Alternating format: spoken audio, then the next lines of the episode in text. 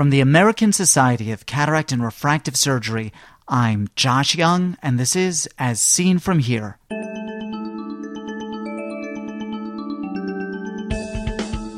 On today's podcast, combating rubeosis. If the patient consult our uh, clinic with a neovascularism but without elevation of the IOP, we inject the bevacizumab immediately. First, this. As seen from here reaches ophthalmologists in 98 countries, transfers more than half a terabit of podcasts every month, but the potential audience is much larger. Please tell your colleagues about this free resource, Flattening the Ophthalmic World. And while you're at it, let your residents and fellows know about Open Ophthalmology, a free basic science video podcast already a force in ophthalmic education with 1,800 viewers watching 6,000 video lectures every month. Information wants to be free. Help me give it away. As if it weren't enough that your patient has suffered a retinal ischemic insult, just as his vision has stabilized, the intraocular pressure begins to increase. The culprit? Induced by a flood of angiogenic factors, the iris and angle have begun to neovascularize. This seems to be a VEGF mediated problem.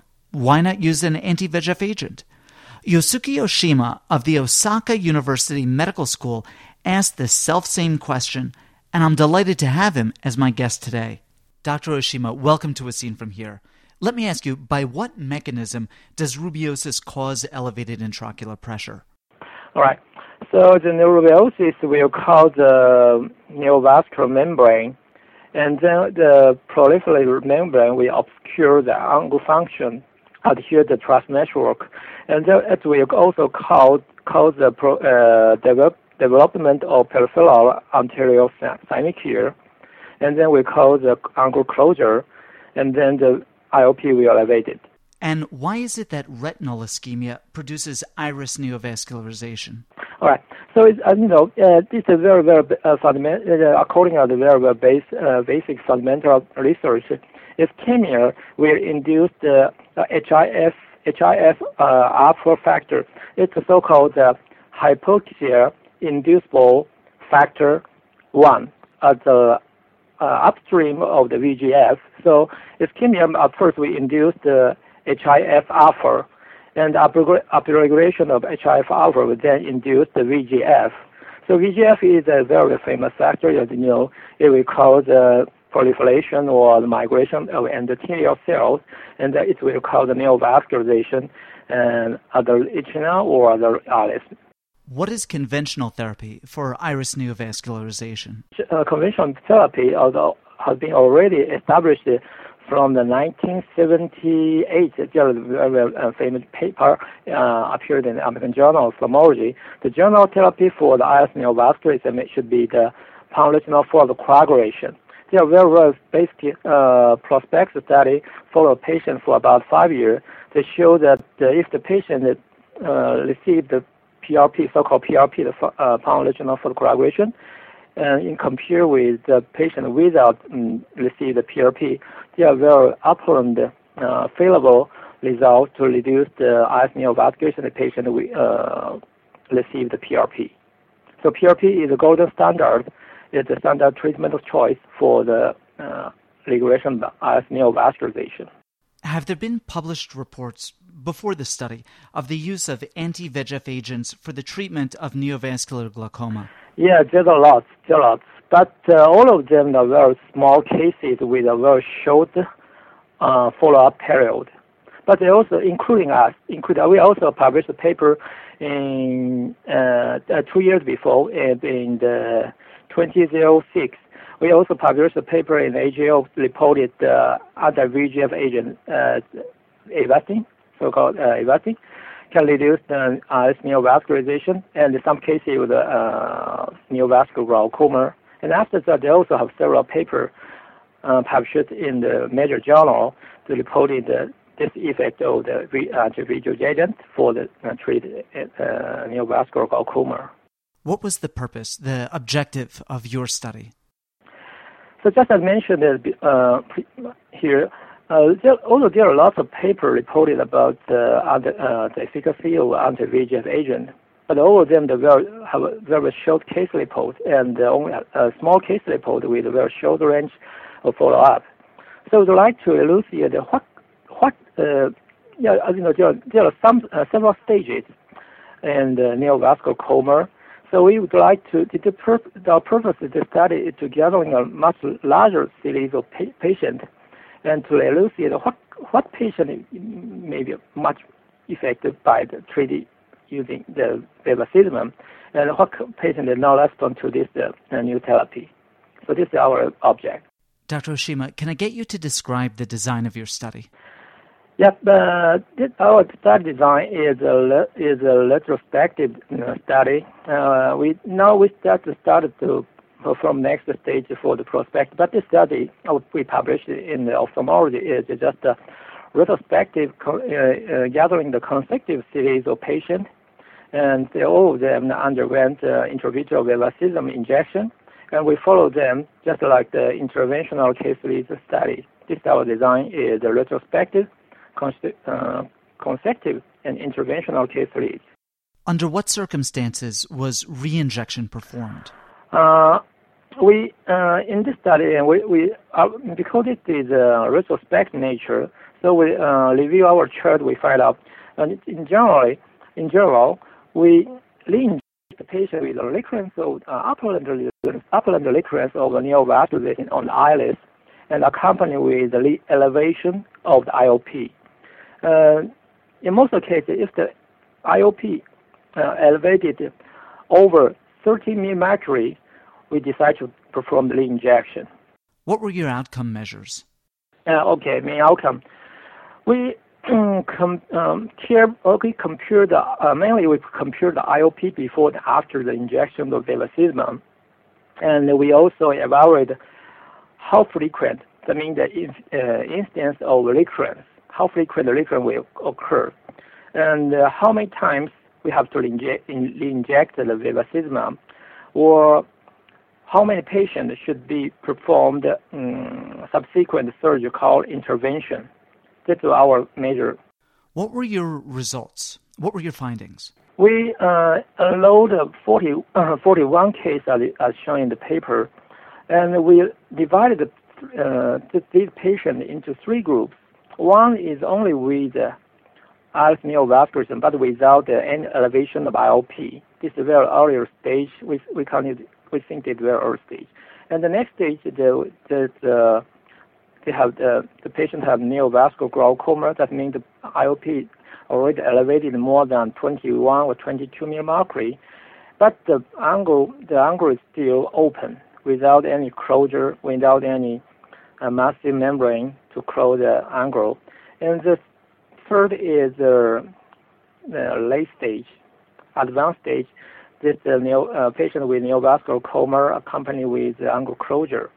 So after we divided the three into three groups, we found that the, uh, in the first group, as you know, the IOP has not yet uh, elevated. So the uh, intravitreal injection of uh, bevacizumab is, is very, very effective to regress, regress to cause the regression of the neovascularization without any uh, elevation of the IOP after injection. In the, in the second group, we found some patients still require uh, subsequent surgery to control the IOP even with uh, even under the anti-glaucoma medication. But uh, the, some patients, some people so-called maybe maybe about 90% of patients can be rescued uh, by the injection of IOP, uh, IBP, by the injection of the bevacizumab, and the IOP can be controlled in the 60% of pa- patients in this group. But in the third group, a patient with uh, already with neovascular we uh, complicated with angle closure. In the, these patients, the IOP elevated so high, so even we inject the bevacizumab into the uh, in, injected bevacizumab, the neovascular growth, uh, neovascularization in the iris or in the angle can be regressed, but the IOP cannot be controlled simply use intravitreal bevacizumab. So in the third group, most of the patients require to receive the uh, subsequent uh, surgical intervention, uh, such as vitrectomy or uh, trabeculectomy, to control the IOP. This is our main result. Okay, let me see if I got this right. So you divided the patients into three groups those with normal intraocular pressures and neovascularization, those with elevated intraocular pressures and open angles without fibrovascular membranes closing the angles, uh, and right. elevated pressures, and those with elevated pressures and closed angles. And, and you found that bevacizumab was helpful in that group with iris neovascularization and normal intraocular pressures. Yeah, but uh, you, yeah, yeah, that's right. But uh, you still uh, take care. In this, even in this group, it's not mean uh, the bevacizumab monotherapy is sufficient to control the PR, uh, IOP because in the first group, even without elevation of IOP, in this group, we at first inject the bevacizumab and then we uh, we have to complete the PRP in this group. In this first group, we gathered nine patients, nine patients in this group, but only one patient can be rescued, can be uh, controlled by the bevacizumab monotherapy. That means the other eight patients, we combine bevacizumab injection with the subsequent completion of the PRP. Now, with the second group, that's to say those patients with iris neovascularization and elevated intraocular pressures, but without fibrovascular membranes, about two thirds of patients responded well to bevacizumab plus PRP. Yeah. But for the third group, those who had angle closure secondary to a fibrotic membrane, bevacizumab was really of no benefit. Yeah, it's not. It doesn't. It doesn't mean no benefit. It's uh, in this group the uh, intravitreal bevacizumab can only left, uh, make uh, can only make the regression and neovascularization, but cannot but fail to control the IOP. But uh, and the most of this, the patient in this group have to receive the uh, the patient have to underwent have to undergo the uh, subsequent surgery. But the bevacizumab is very well effect, just as the adjunctive for the surgery. Because in this group, we injected bevacizumab and wait for about one week, we can find out the IOP cannot be controlled well in this group. So we decide to perform surgery immediately. But in such a case, we found it, we were surprised, the surgery is very safer because even in the so prominent neovascularization in the patient, after inject uh, intravitreal bevacizumab, almost the neovascularization on the iris come to very, very silent. It's very, very safer for us to perform surgery without so many intraocular bleeding. It's very safer and very efficient to uh, per- complete the surgery so successfully. So your observation is with this third group that bevacizumab is a good adjunct to surgery. That's right. That's right. What seems to have been the duration of action of the intravitreal bevacizumab? Then nobody can answer this question so correctly, I think. Because, but uh, but we, in our experience, we think that it depends on the what what group the, the patient in, is, or in the, which group are we define it. If the the patient in the first group or in the second group, we think the bevacizumab will keeping and uh, the silence of the neovasculature kept to about uh, from one week to one month or one, one to two months. But in the third group, the recurrence comes to most rapidly. I only can keep it within one or two weeks, we think. Since the effect of intravitreal bevacizumab was most dramatic in patients with iris neovascularization without glaucoma, do you think that your data suggest that intravitreal bevacizumab should be instituted early in the course of iris neovascularization? Yeah, we also think we also think so.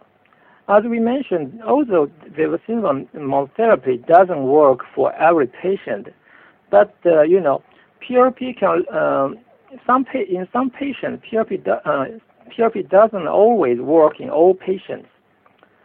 So at first, we in in our uh, opinion, uh, we usually, if the patient result, uh, consult our uh, clinic with a neovascularization but without elevation of IOP, at first we, we inject the bevacizumab immediately. That means to keeping the silence or to make the regression the neovascularization. And then we combine it with the subsequent PRP to uh, this we, we would like to use the bevacizumab to keeping the early stage, early phase, uh, stabilize early phase, and use the PRP to establish permanent, permanent uh, uh, stability of the neovascularization. I understand that you consolidate your gains with the PRP. Okay. Did you find any predictors that a patient with iris neovascularization will require glaucoma surgery? At first, we find uh, we find out in the patient in the third group, that means the patient with neovascular glaucoma uh, complicated with uh, angle closure more than 65% of the angle. Most of the patient in this group, in our cases, more than 90% of patients in this group require subsequent glaucoma surgery. And next, in the second group, in the patient without the uh, still have not yet uh, with have not yet had the, with angle closure. This is very, very difficult for for us to dif- to find out what patient will receive the subsequent surgery. We can only take very take care to follow up the patient. We only find out in the patient this second group if we require to frequently injection. That means the IOP can come come up very very shortly uh, after the intravitreal injection. We have to re-inject so many times. The patient is uh, much more look like to need to have the subsequent glaucoma surgery. Did you observe any adverse events in the study population? In our series, only limited to our series with uh, this glaucoma patients. In the 41 case, we have not found out any adverse events. But we also use the bevacizumab to treat other uh, pathologies such as AMD or uh, diabetic retinopathy. We uh, experienced one case of uh, endophthalmitis in the motor, uh, in the other group, but in this case we have not uh, encountered any adverse complications. Dr. Oshima, what are your recommendations what role should intravitreal bevacizumab play in the treatment of rubeosis? Okay. Uh, bevacizumab is very, very effective to rapidly, rapidly uh, halt the regression of the neovascularization, but the uh, efficacy is not permanent. So in our experience, in our opinion, we think using bevacizumab is very useful, but we can only, use it for the for the rapid treatment or for for avoid so uh, the only we we use it for the emergent use. Emergent use, just like if the patient has a very prominent neovascularization, we can use it as the uh, emergent use, inject first, and then perform surgery. Or in some cases, we also can use it for prevent subsequent neovascular development. But in such a case, we have to combine the bevacizumab with PRP to uh, control the patient. And another one of the use is we can use it bevacizumab as a surgical adjunct. In the, just like that we show in this paper, in the third group, almost the patient in this group have to receive surgery, but even we, we, we realize that the does, cannot control the IOP, but we only, we simply use the in this group for the surgical adjunct in combination with surgery to promote to facilitate the success rate of the surgery. So this is our opinion. One is for the combination therapy uh, combined with PRP. Another one is just like you can also say that the combination therapy that combined with the uh, surgery. The first use is for emergent use. The second use is for the adjunct, surgical adjunct use. Dr. Oshima, thank you so much. thank you very much. Yusuke Oshima is associate professor in the Department of Ophthalmology at the Osaka University Medical School in Osaka, Japan. His paper, intravitreal bevacizumab to treat iris neovascularization and neovascular glaucoma secondary to ischemic retinal disease in 41 consecutive cases is INPRESS in ophthalmology.